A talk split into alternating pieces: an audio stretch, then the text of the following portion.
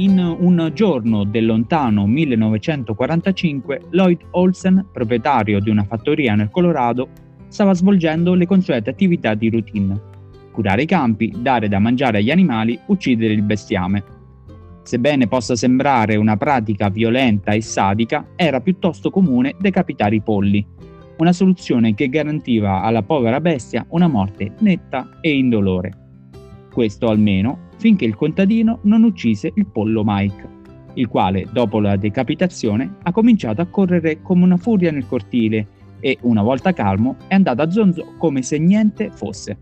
Il celebre pollo Mike visse senza testa incredibilmente per ben 18 mesi e divenne così leggenda. Questa è la fattoria del Quirinale, noi siamo Giacomo Rossi, Stefano Iannaccone e Vincent Russo. Possiamo ripetere ai telespettatori delle litanie e ripetere tante volte, ma non cambia la realtà dei fatti.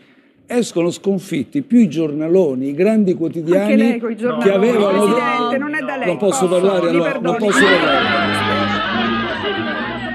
Niente panico, niente panico. Ok, panico.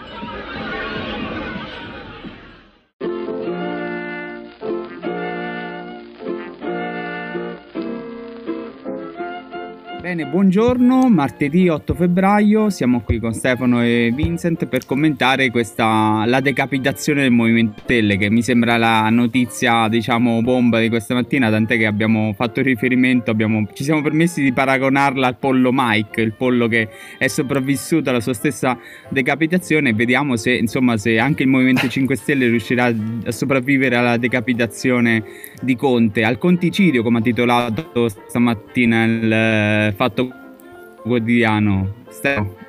Ma diciamo questa decapitazione, questa del pollo è stupenda in realtà come metafora, visto che siamo alla, alla fattoria del Quirinale o alla altri animali politici come, come abbiamo esteso il nome. È, è- è un fatto, come dire, anche abbastanza singolare, no? Diciamo, poi ci è facile fare ironia che l'avvocato oh, da- diciamo, si era affidati all'avvocato e si finisce agli avvocati eh, nel Movimento 5 Stelle. È una vicenda che poi fondamentalmente ha, ha più un risvolto politico che giuridico perché poi diciamo, si può superare, si può sanare, ecco Conte l'ha spiegato bene questa situazione eh, con dei passaggi, Eh, tuttavia visto anche no, l'impatto dello scontro con Di Maio, tutto quello che ne consegue, questa, questa cosa qui secondo me ha un suo ha- produce un suo effetto anche sull'elettorato perché dice ma qua questi non riescono a fare mai nulla di buono perché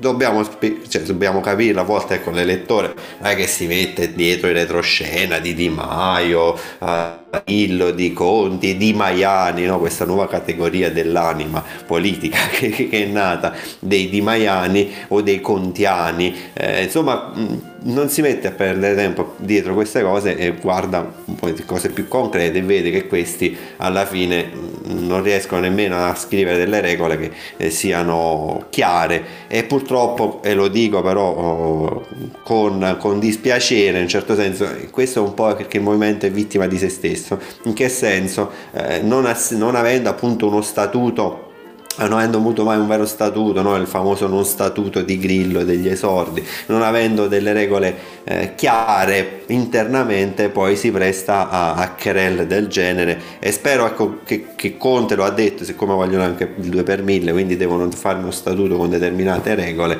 spero che venga sanata questa cosa, ma non perché diciamo, dire, per, per qualche motivo in particolare, ma proprio per il loro bene, per evitare queste figuracce.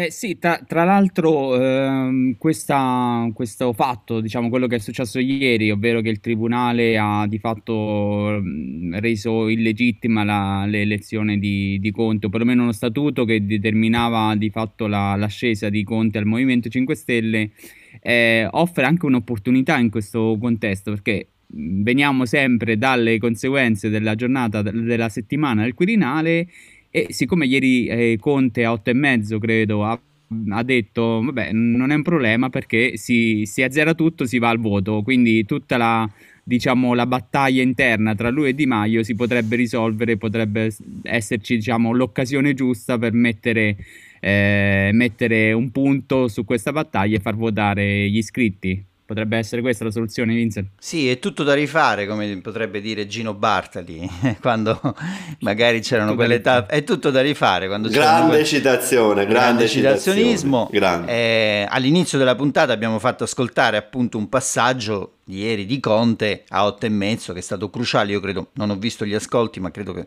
sarà stato molto seguito. A un certo punto eh, Conte ha dovuto spiegare insomma quello che era accaduto nella giornata. Poi con un tempismo con, con una sincreticità è giusto il termine sincreticità non lo so sincronismo eh, pazzesco perché se ci pensate nella giornata sincronismo sincronismo. Sincronismo grazie Stefano. Quoto, sincroni- quoto sincronismo. Nella giornata giornata sembrava poi a tutti i costi hanno dovuto, uh, volevano estorcere a Conte eh, la, la, la, teoria classica no? della, della, giustizia orologeria, perché sembra proprio uno scenario scritto, come titola il tempo stamattina, per un reality, un reality, reality a 5 stelle. Il reality 5 stelle. Il reality, 5, reality stelle. 5 stelle. Tra l'altro con fotomontaggio veramente notevole dove dove c'è Conte vestito da maestà, da grande re del passato con Ermellino. Beh, gli si addice perché è una persona molto elegante. Comunque, eh, facendo un breve eh, riepilogo di quello che è accaduto ieri, eh, le cose stanno così. Praticamente lo statuto ci sarebbe stato da parte dei giudici, hanno ritenuto eh, di accogliere il ricorso di questi tre attivisti napoletani perché nella votazione dello statuto non si è tenuto conto degli iscritti degli ultimi sei mesi.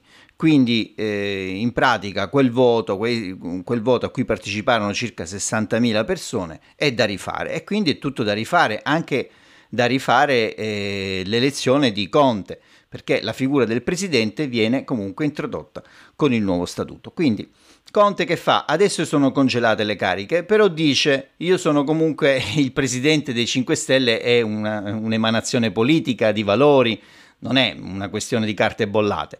Mi hanno congelato, mm. noi che facciamo? Li anticipiamo li anticipiamo e tra un mese andremo al voto, voteremo il nuovo statuto, è tutto da rivotare, anche il comitato di garanzia, il cui membro dimissionario Luigi De Maio, sarà da rivotare. Quindi mh, mm, si riparte da capo sulla nuova piattaforma Skyvote, ieri c'è stata anche l'ironia, il sarcasmo della, della piattaforma concorrente fuoriuscita della, della parte di Casaleggio che dice sapevamo che sarebbe andata a finire così, in effetti Grillo lascia e Di Maio lasciano eh, la guida dei 5 Stelle proprio perché erano stufi di questi continui ricorsi degli attivisti. È un movimento nato appunto come un movimento. Se si fossero date la forma giuridica di partito sin dall'inizio, a questo punto non c'erano tutti questi problemi.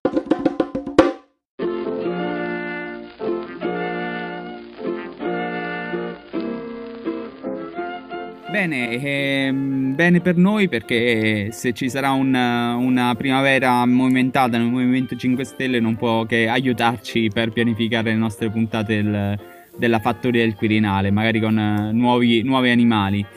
Eh, io provo a portarvi in un territorio sconosciuto per questa, diciamo, seconda parte del podcast, perché non abbiamo mai parlato direttamente di economia, però oggi ho letto e me ne sono preoccupato direttamente eh, un titolo sulla stampa in cui dicono eh, il caro bollette si mangerà il, il, recovery plan.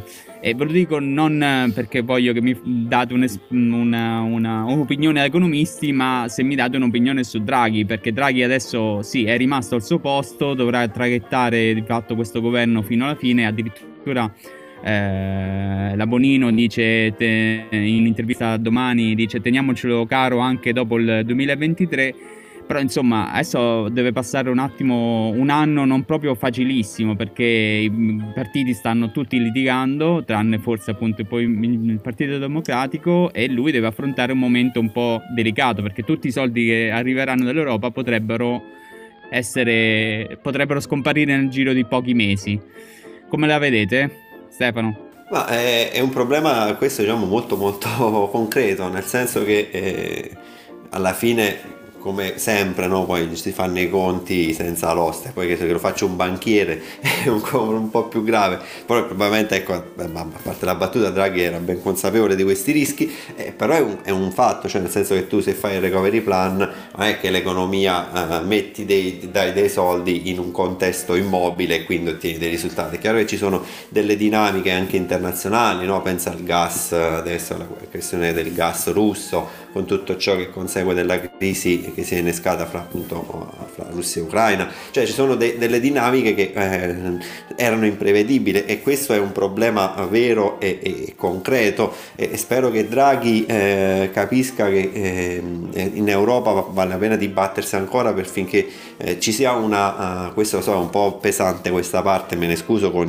con gli ascoltatori, però che si possa allargare ancora un un po' di più i cordoni della borsa che oggi eh, sono stati stretti di nuovo, però eh, siamo in una fase storica che è un po' va oltre eh, come dire, la contingenza del Covid, quella di spendere più, più denaro pubblico, perché appunto c'è un cambiamento epocale in atto e questo bisogna tenerne conto in Italia e in Europa.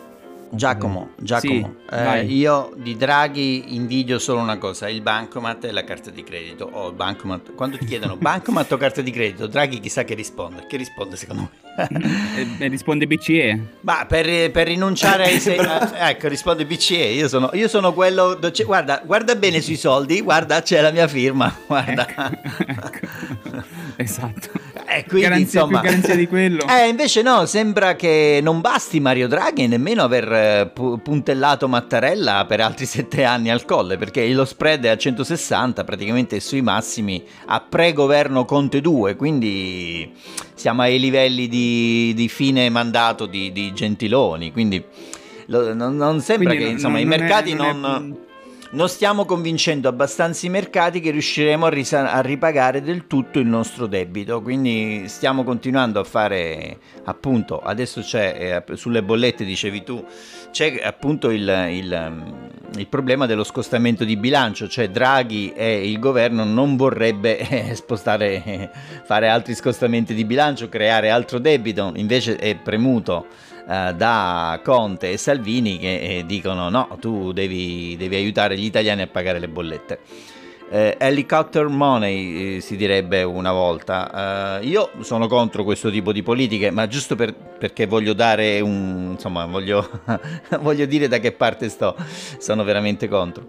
E per me eh, tenere il debito ad una certa uh, percentuale, insomma, sanare il debito dell'Italia per me comunque resta una priorità, anche se non lo farei, insomma, con misure dragoniane, quelle che imposte dalla Troica alla Grecia per dirvi.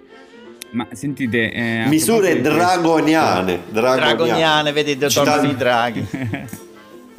esatto, esatto.